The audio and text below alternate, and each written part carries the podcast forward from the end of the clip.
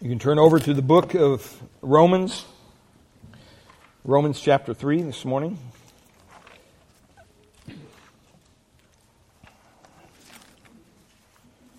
You have an outline in your folder that we'll be going through, hopefully making it through the outline this week. We've been uh, looking at Romans chapter 3, and up to this point in Romans, we've been, been talking about sin and sin and more sin, and how unrighteous we are and how sinful we are. And finally, Paul gets to the point where he gives us uh, some good news, and uh, we see that in Romans chapter 3, beginning in verse 21. He says, But now the righteousness of God has been manifested apart from the law although, although the law and the prophets here witness to, bear witness to it, the righteousness of God through faith in, Christ, in Jesus Christ for all who believe. For there is no distinction, for all have sinned and fall short of the glory of God, and are justified by his grace as a gift through the redemption that is in Jesus Christ, whom God put forward as a propitiation by his blood to be received by faith. This was to show God's righteousness because in his divine forbearance he had passed over former sins. It was to show his righteousness at the present time so that he might be just and the justifier of the one who has faith in Jesus.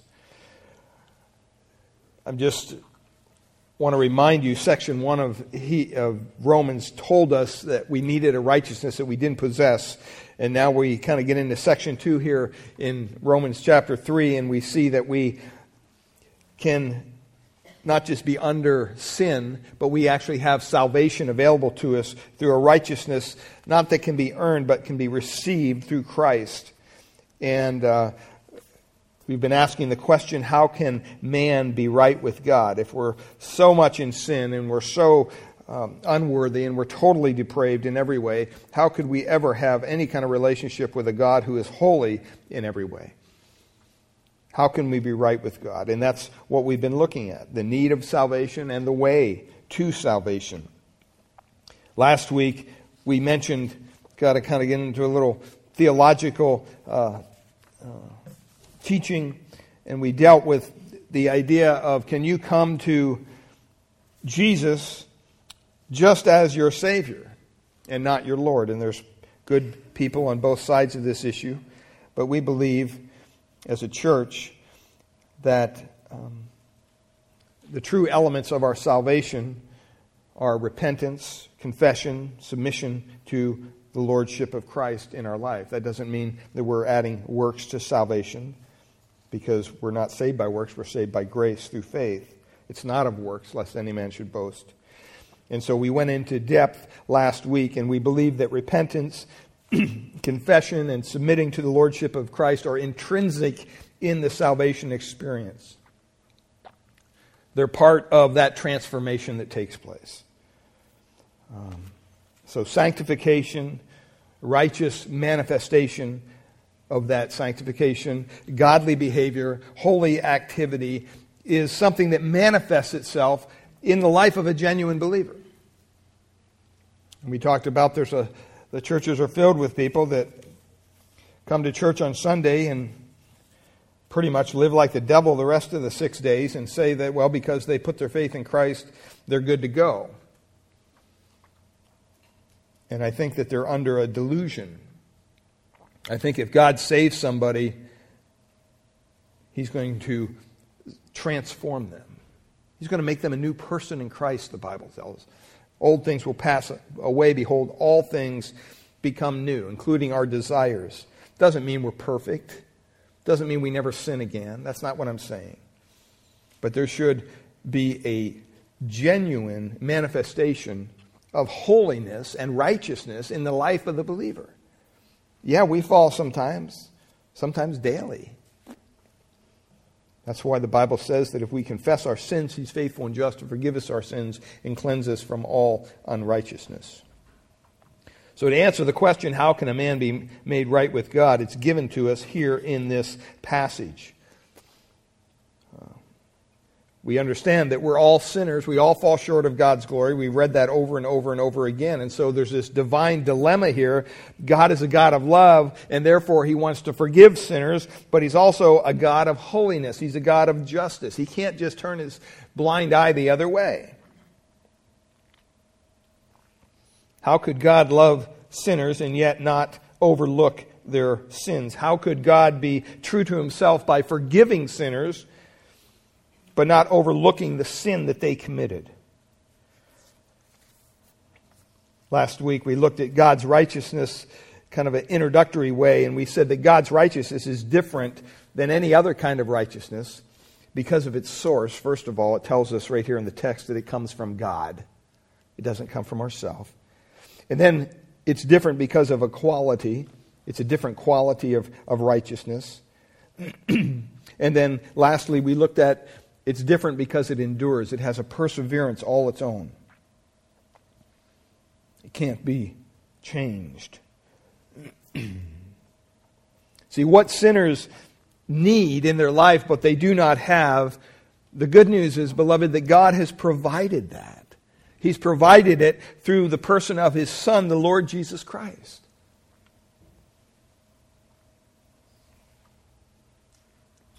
Today, I want us to look at seven aspects here of the righteousness of God. Seven aspects. And some of these are almost kind of reviews, so we'll just go over those. but we'll work through these and hopefully, this will all prepare our hearts for our communion time. The first one here, the first aspect of God's divine, divine righteousness is found in verse 21. It says, But now. I love the buts in Scripture. And this is a great one. But now. Even though you're steeped in your sin and, and there's nothing you can do about it, but now it says, the righteousness of who? God. It's from God. It's apart from the law. It has been made manifest. It has been made known. Those two little words, one commentator calls them, uh, this is one of the biggest buts in Scripture. it's, it's, it's true. It really is. What is God's answer to the depravity, the total depravity of the human race? Does he turn his back and just damn us to hell? No, he doesn't. And so we want to thank God for those two words, but now. They guarantee that God has an answer for the worst, the absolute worst that man could ever do. He provides an answer. His grace is greater than our sin. Isn't that amazing? It's just incredible. His mercy is infinitely more than our iniquity could ever measure up to be. Martin Luther once said that you should never introduce God into a plot unless the plot is so tangled and messed up that only God can straighten it out. See, that's the state of our human situation. It's so messed up, it's so tangled up by sin that only God can make it straight. Only God can make it right. Why do we need a righteousness from God? Because we don't have our own. We don't have a righteousness of our own, simply put. Reminded of the, the hymn, Nothing in my hand I bring, simply what? To the cross I cling. That's all we have. But what about the good works that we do? We all do good works. The Bible says they're basically filthy rags in His sight if they're done outside of Christ. See, we can't work our way to heaven. This righteousness is not something that you can work for. This righteousness is not something you can buy. It comes from one place and one place only. It comes from God. And see, that's, that's hard news sometimes for people to hear because people are always trying to clean themselves up. They're always trying to do the best thing, thinking that somehow they have some goodness in themselves that God will accept them based on their goodness. If you don't believe me, just go downtown today and start asking people, do you think you'll go to heaven when you die? And you'll be surprised at the answer. You probably won't be surprised at the answer. Most people say, yeah, I'm, I'm a pretty good guy. You know, yeah, I think so. That's wrong. That's wrong thinking. Goodness isn't inherited. You got that? We don't inherit goodness. It's not like the blue eyes you have, or, or the skin you have, or the brown hair, or the lack of hair, or whatever. Okay? None of that, all that stuff is inherited. But righteousness cannot be inherited. What you inherited from your parents is a sin nature, is what you inherited, if you really want to know. And what that sin nature does is it causes you to turn away from God from the very start. You were born with a tendency to disobedience. We all were. No one has to teach a little child to say no. No one has to teach a little baby to say mine. you don't have to do that. They just they just do it because they're little sinners. That's why. You know, those cute little babies, yeah, they're little sinners. That's hard for us to understand because they are so loving and so cute. But when they grow up a little older, you start to see that sinfulness come out in all kinds of ways. We weren't born righteous. And no amount of, of moral change or, or reformation can change that fact. You can clean up the outside all you want, but the Bible says the heart is desperately wicked. So there's no righteousness within you. And the only kind of righteousness that will save you is a righteousness that comes from outside yourself, and that comes from God. And that's what Paul says here. That's what's been revealed. He didn't keep it hidden, he showed it to us. That's where the good news begins. The righteousness we need comes down from God Himself. Secondly, God's righteousness is apart from the law. He says, But now the righteousness of God has been manifested or shown, and it's been shown to us apart from the law. Now, to the Jews of Paul's day, those words would have blown their mind. They would have said, well, wait a minute, how can it be apart from the law? They had it all wrong. Because to the observant Jew, this would be a, a shocking, if not troubling, statement at best. And many of the Jews and people who were religious in Paul's day really believed that somehow their religion, their religious devotion, would win God's approval. You know, that's no different than us today. That's no different. Sometimes I talk to Christians and I hear it. I hear it come right out of their mouth. They come in on a Sunday morning and they look like they got run over by a truck or something. And they're saying, yeah, I'm here. Hope God does something. I showed up. Hope it's not like next last week, because I wasn't here last week. And boy, what happened during the week was just horrific. And so I'm here this week, and see, in their mind, they're thinking, well, if they come and they sit in a chair and listen to someone talk about God and sing some songs and maybe throw something in a little basket when it goes by and smile and be nice, that somehow God is looking down and saying, oh, that's what I want you to do. No. We're not saved by our works. God isn't looking down saying, oh, you're in church today. Wow, you get 10 extra points for going to church. See, that's how we think. That's how we think. And we also think the opposite. I mean, there's been some people, man, they, they've come to church. And they, they walk through the doors back there. Hey, how you doing? I've been sick all week and all this. Here, brother. Oh, then stay away from me, man. You're sick. You should be home in bed. You don't need to be here in church getting everybody else sick. What are you thinking? Oh, I'll never miss a Sunday. Why? Because in their mind, they think if they miss a Sunday, somehow God is going to take some points away. That's what they think. No, it's apart from the law, beloved. This righteousness comes apart from the law. See, the Jews of Paul's day, and even today, they, they hope that following the Ten Commandments or the rabbinical law, the ordinances, hopefully offering these sacrifices that they were mandated to offer, tending to the, the moral teachings of the Torah, that God would be satisfied and somehow he, was for, he would forgive their sins based on their performance. Paul says, you know what, I hate to break the news to you, but it doesn't work that way. It does not work that way.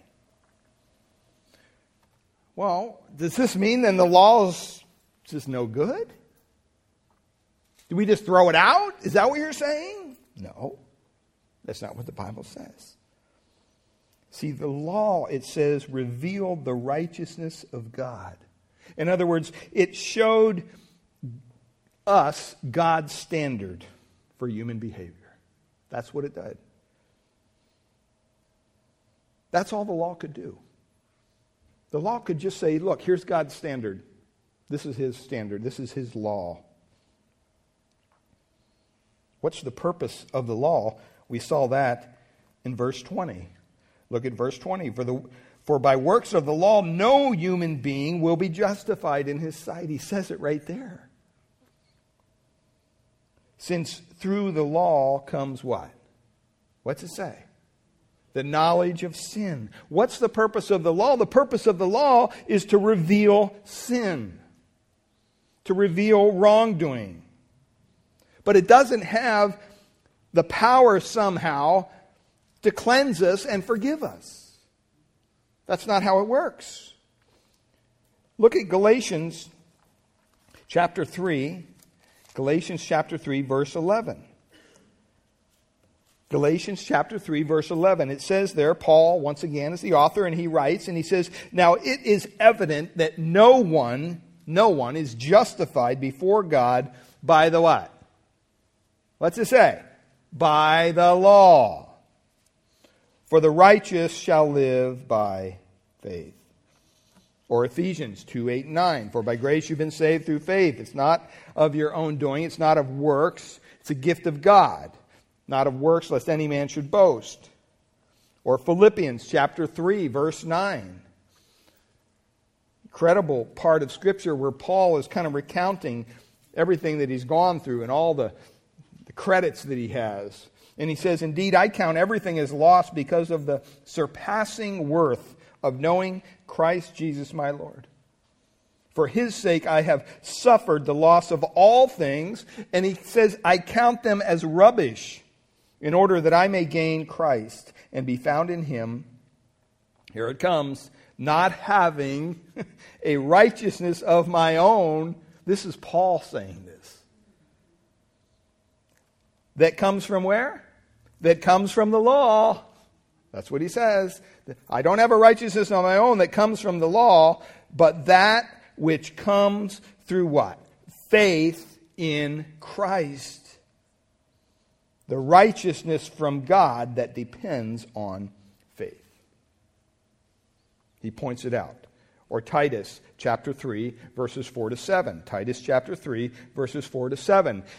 He writes there, But when the goodness and loving kindness of God our Savior appeared, He saved us. That's great. That's glorious.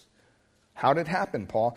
Not because of works done by us in righteousness, but according to His own mercy, by the washing of regeneration and the renewal of the Holy Spirit, whom He poured out on us richly through Jesus Christ our Savior, so that being justified by His grace, we might become heirs according to the hope of eternal life.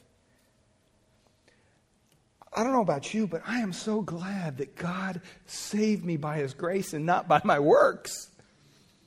I mean, even if I had lots of good works, eventually I'd know that somehow I'd mess up. Eventually, I'd let my armor down. Eventually, I'd end up sinning because we're all human beings. It's times like that that God says, hey, you know what? I saved you by, your, by my grace, not by your works. So when you mess up, when you sin, you know, there's, you know, it's not an excuse for sin. Sin is wrong. We're not saying, oh, we're saved by God's grace, so go do whatever you want. No.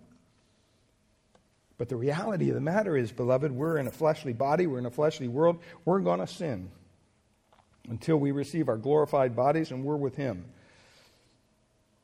And so when we sin, that's why the Bible can say if we sin or when we sin, since we sin, that we can confess those sins to Him. You know, I don't know about you, but when I was little and I got in trouble, one of the hardest things to do was to go on my own initiative and tell my brother or my sister in law that I did something wrong. Why? Why was that hard for me to do that? Because I knew that once I confessed, I was going to be in trouble. Once I confessed, then, you know, something was going to get taken away or something was going to happen and it wasn't going to be good. So I'd hold on to that information until I was found out. Then, after I found out, then I'd confess. Stevie, did you eat those cookies that were on the counter? uh, what cookies? You know, you start the delay process thinking, should I lie? Should I not? And you start, you know, whenever you have somebody, even in law enforcement, when you ask somebody a question and they ask you a question back, you know there's something not lining up right, okay? And that's the way it works.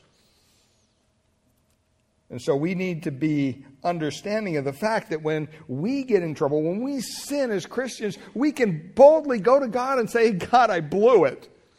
And God's not up there with a big hammer going, Yeah, you did. Well, too bad. I've had it with you. Boom. You're out of here. No. Why? Because of His grace. Because this righteousness that He gives us is not of our own.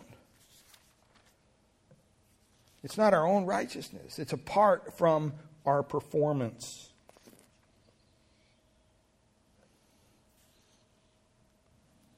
It's so important that we remember that are when Jesus died, and this kind of ties in with our communion, when Jesus died on the cross, he took our sin upon himself. See, we don't believe that Jesus just died a general death for everybody. He died for you. He died for me. He died for all those who would put their faith and trust in Christ.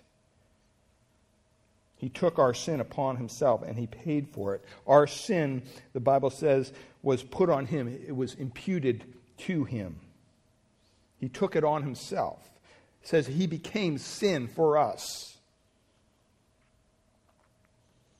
When we open our heart and we receive Jesus Christ as our Lord and Savior, his righteousness, his right standing before God is given to us, it's imputed to us because he took our sin, we can receive his righteousness.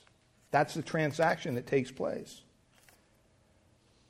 See, when Paul says that righteousness comes apart from the law, what he's really saying is that it comes apart from religious observance.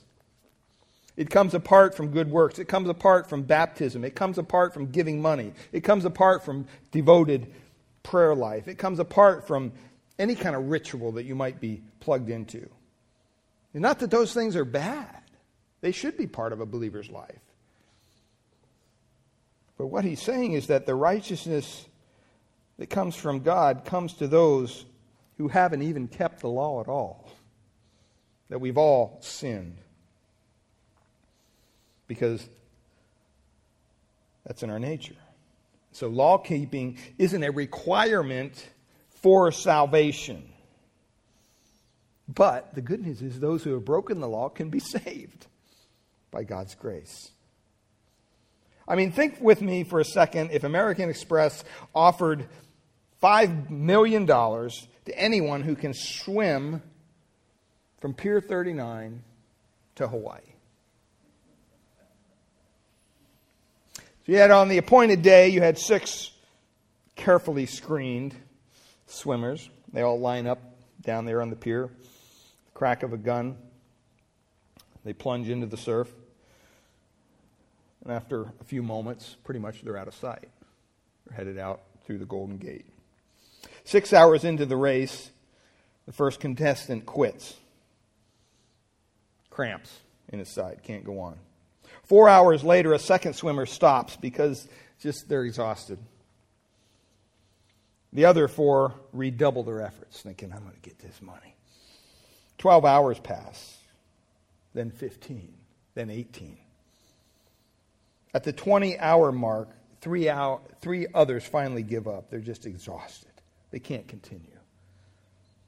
One determined man swims on. But as we know, eventually he too must quit. But only after an amazing 48 hours in the water. Now, would he win the money? No, because he didn't swim to Hawaii. See, the prize was not offered to the one who swam the furthest. The prize wasn't offered to the one who could swim the longest. The prize was offered to the one who could walk up on the beach of Honolulu and say, Hey, I'm here. Swam from Pier 39. San Francisco. And since no one made it, no one wins the prize, even though they tried valiantly. Some did better than others, but they all ultimately failed. It's the same way, beloved, when it comes to keeping the law of God. Some do better than others. We all know people that are, man, they got everything I I dotted, T crossed. It looks like everything's great. But ultimately, everybody fails. We all fail God's standard because no one has ever kept the law perfectly except one person, and that's the Lord Jesus Christ. And God demands that kind of perfection. That's the kind of perfection you need. No one can be saved by keeping the law. That's why he says the righteousness we need comes apart from the law. Righteousness came by keeping the law, no one would ever be saved. Third thing, God's righteousness not is only from God and is apart from the law, but it's also, verse 22, it says it's received by faith. It's received by faith. The righteousness of God through faith in Jesus Christ for all who believe. See, this point is, is crucial because almost everybody trusts in something. Maybe it's just yourself you trust in, but you trust in something. I've heard a lot of people over the years say, Oh, I trust in God.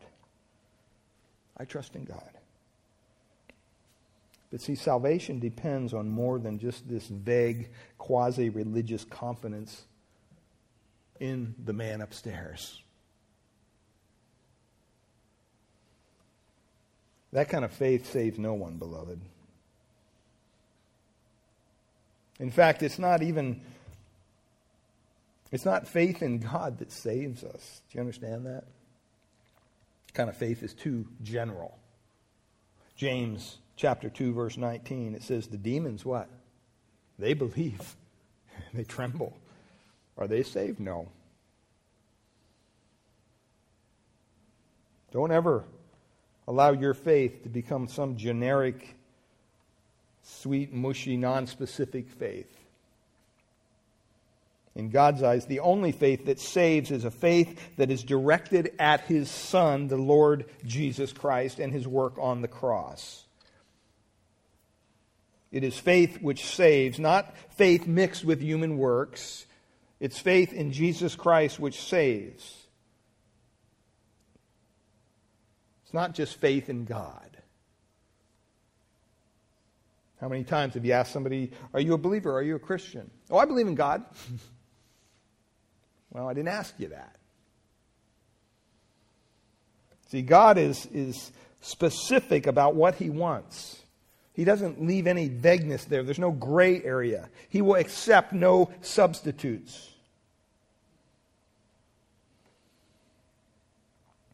Why shouldn't He be specific?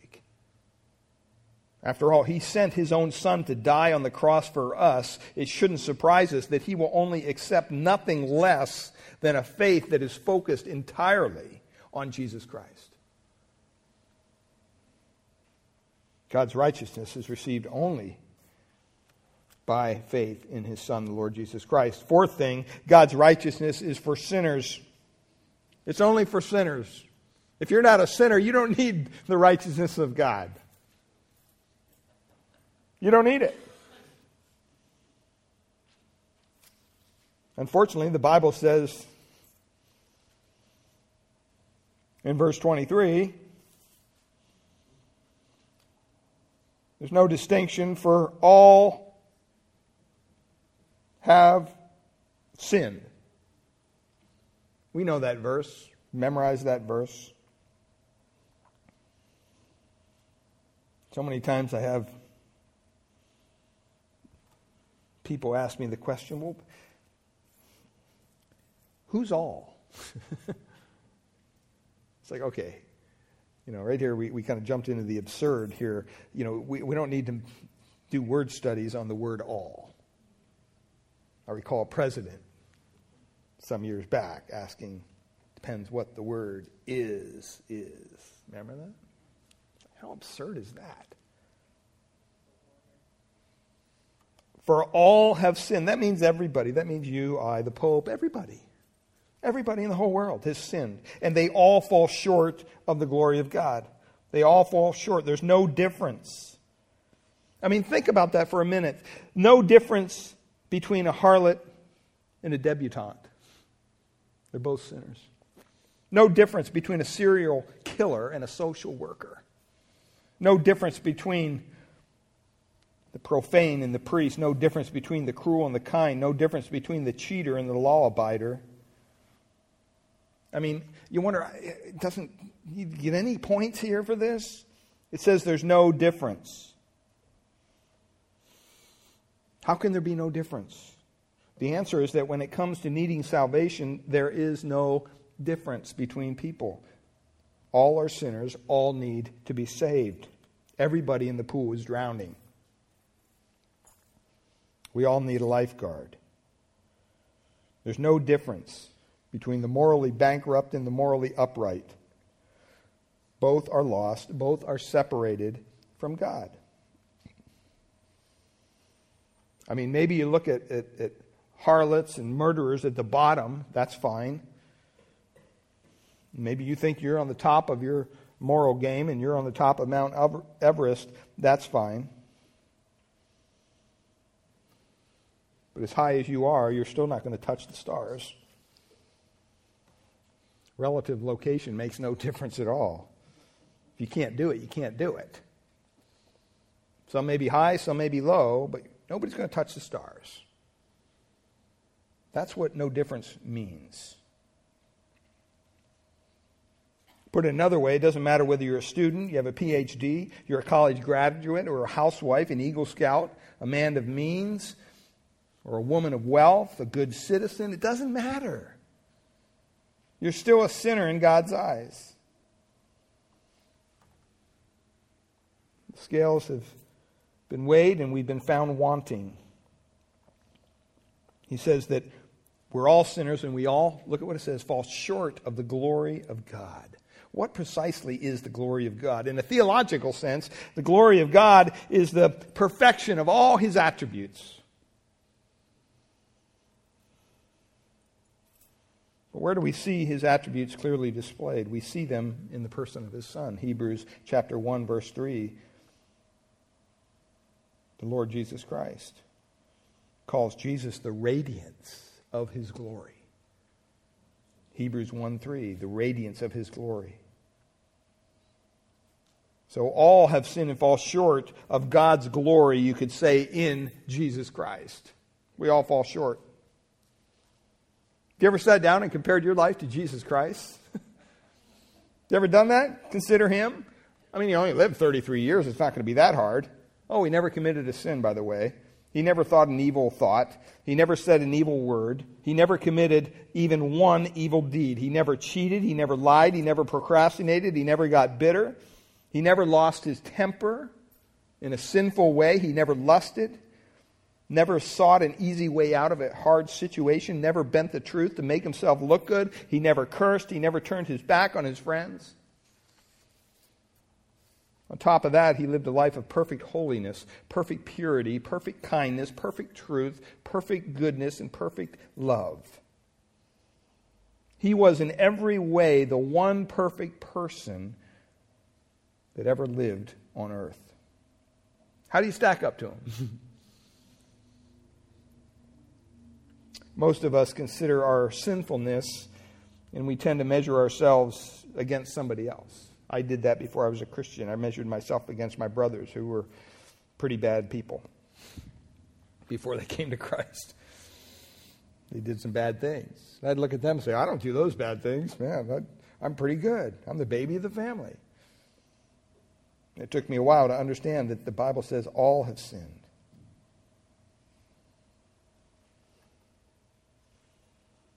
The answer is clear. We don't need to look good next to somebody else.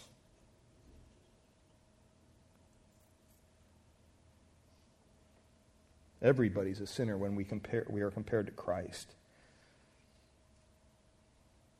Fifthly, God's righteousness is based on the grace of God. Verse 24 tells us this that we are justified by his grace as a gift. We are justified by his grace freely, some translations say, by his grace. We are justified freely by his grace. Freely basically means without a cause. Salvation comes without a cause in us. God saves us despite the fact that He can't find a reason within us to save us. See, it's not like God looked down on earth and said, ah, okay, this guy does that, and oh, there's, yeah, I see some goodness in. No, we're all sinners in God's eyes. That's why when we are saved, the only thing we can do is fall to our knees and say, Praise the Lord. Praise be to God. Sometimes people ask me, well, you know, if, if you believe that God, in God's salvation and you believe that it's something that He does, it's the divine work of God. The Bible says that He chose us in Himself before the foundation of the world. You start thinking of election, you start thinking of some of these theologically hard things, and people begin to ask the question well, why, why would God save me and not my neighbor? And my answer is always the same I don't know. I don't have a clue. How do you know he's not going to save your neighbor? You don't know. But it's based on the grace of God. It's not based on human merit, moral morality. When God saves us, he saves us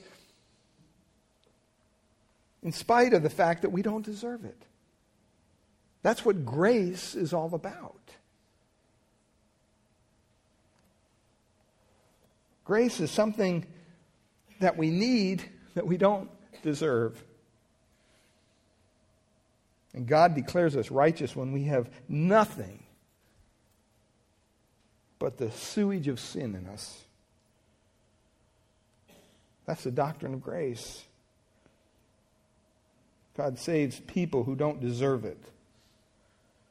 God saves people who actually deserve to be condemned to hell forever. That's why we call it salvation. They're being saved from something that's horrific. God saves people in spite of themselves and contrary to the record. It's pure, abounding, astounding grace. Danny gave a great message on, on grace a couple months ago. Encourage you to get it and listen to it. It's on the web. Well, this righteousness is also provided by the death of Christ, and this brings us to our communion time. Because we come right down to the heart of the gospel here, beloved, verse 24, it says, And we are justified freely by his grace as a gift through the redemption that is in Christ Jesus. Verse 25, whom God put forward as a propitiation by his blood to be received by faith. This was to show God's righteousness because in his divine forbearance he had passed over former sins. It was to show his righteousness at the present time so that he might be just and the justifier of the one who has faith in Jesus. In order to make himself clear, Paul uses here three words, and these we, words are really key to understanding the gospel. They're, they're key to understanding even what we're doing here at the communion table this morning. Says that we've been justified freely by his grace through the redemption that came by Jesus. And God present him as a propitiation or a sacrifice of atonement through the faith in his blood. Each word presents another kind of layer or facet of Christ's saving work on the cross. Look at the first one with me justify. The word comes from the courtrooms of, of, of, of the ancient Greek law. To justify means to declare not guilty. To declare not guilty. More than that, it means to wipe away the record of sin and declare a sinner righteous in God's eyes. It's what happens when God alters our permanent record in heaven. When a sinner tries, trusts in Christ as his Savior, as his Lord, Jesus declares him righteous. And you know what? That declaration can't change. It's even more binding than a, a, courtroom when you go before a judge and the judge says not guilty, and that's it. Declared not guilty. Second word he uses is redeem. The word comes from the slave market. It, it means to set free by a payment of a price. The Bible calls us slaves to sin.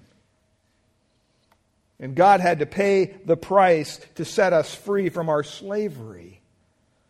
And that price was the blood of his own Son, the Lord Jesus Christ.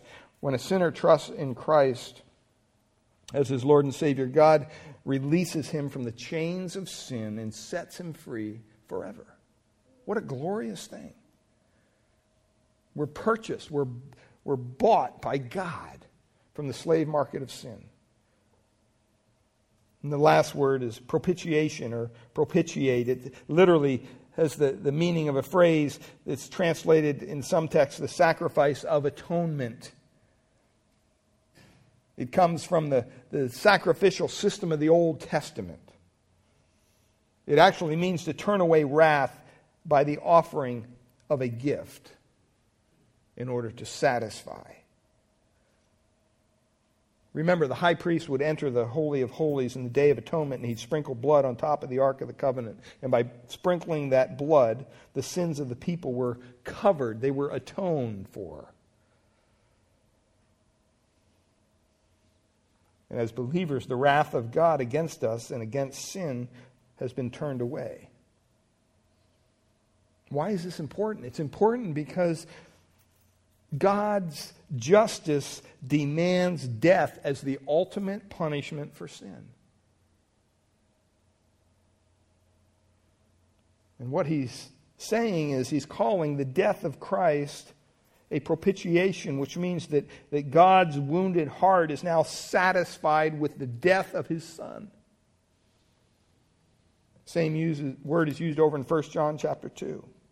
So when a sinner trusts in Christ, God accepts him on the basis of that bloody sacrifice that Christ made as he died on the cross. Nothing in and of yourself. Justify, redeem, propitiate. The last thing here the righteousness of God is a demonstration of God's justice.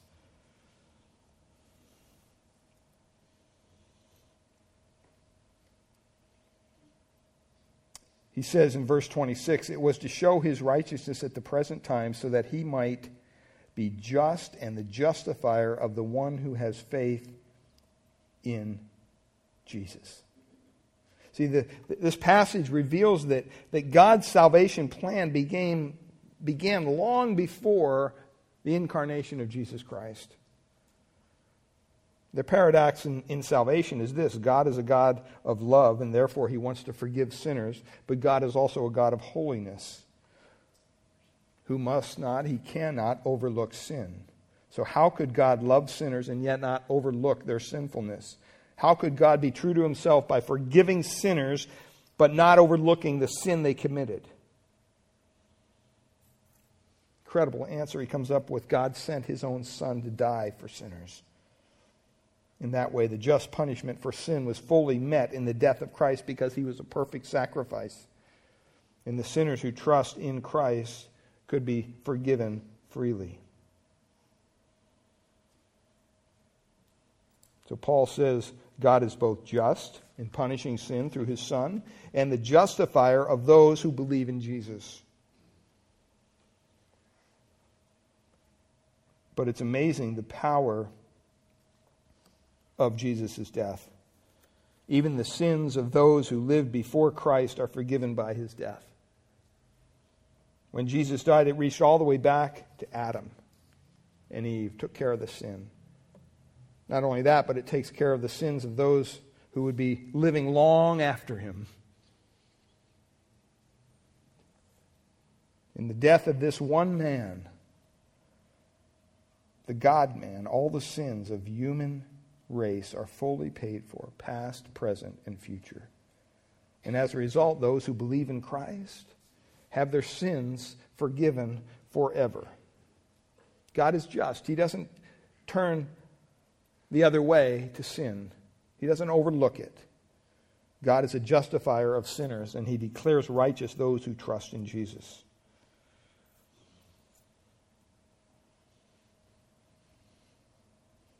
One theologian summarizes this passage this way. He says, To be justified means to be acquitted, to gain a right standing. Justification frees the guilty man from paying the just penalty for his sin.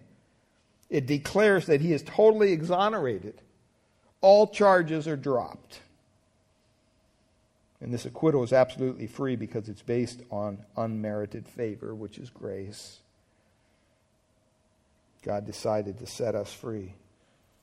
And to do so, he had to arrange a plan that could justify the guilty and still remain the moral being and then carry it out. It's hard to believe for a lot of people. I think, to be honest, most of us would rather prefer to work for our salvation. It makes us feel better. But God's gift of salvation costs us nothing even though it cost his son everything. Now, there's a cost in following Christ, dying to yourself daily, taking up the cross, following him. But salvation itself is taken by faith, it's yours, free. Christ says, I paid the price for you. Reminded of the hymn, Blessed Assurance, Jesus is mine. Oh, what a foretaste of glory divine, heir of salvation, purchase of God, born of his Spirit, washed in his blood. This is my story. This is my song, praising my Savior all the day long. Father, we thank you for your word this morning. We thank you for this miraculous, incredible righteousness that you have provided for us through Christ. Lord, we thank you that you just didn't leave us to ourselves to try to see if maybe we could work this thing out somehow. And maybe coming to church a little more, or getting baptized, or giving a little more to charity, or helping the homeless, or reading the Bible more, or praying more. All those things are good things. Don't get me wrong.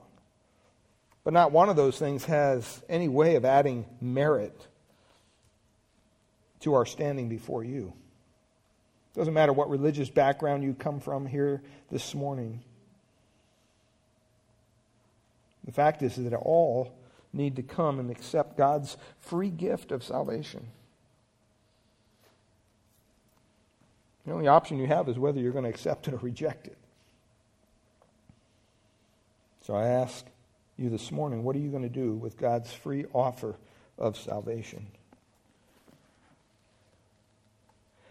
Lord, we thank you for your word. We pray that you would just allow these words to speak truth into our hearts. Lord, as we prepare our, hearts for our communion time together as the, the body of Christ, Lord, this communion table is open to, to all who know the Lord Jesus Christ as their Lord and Savior.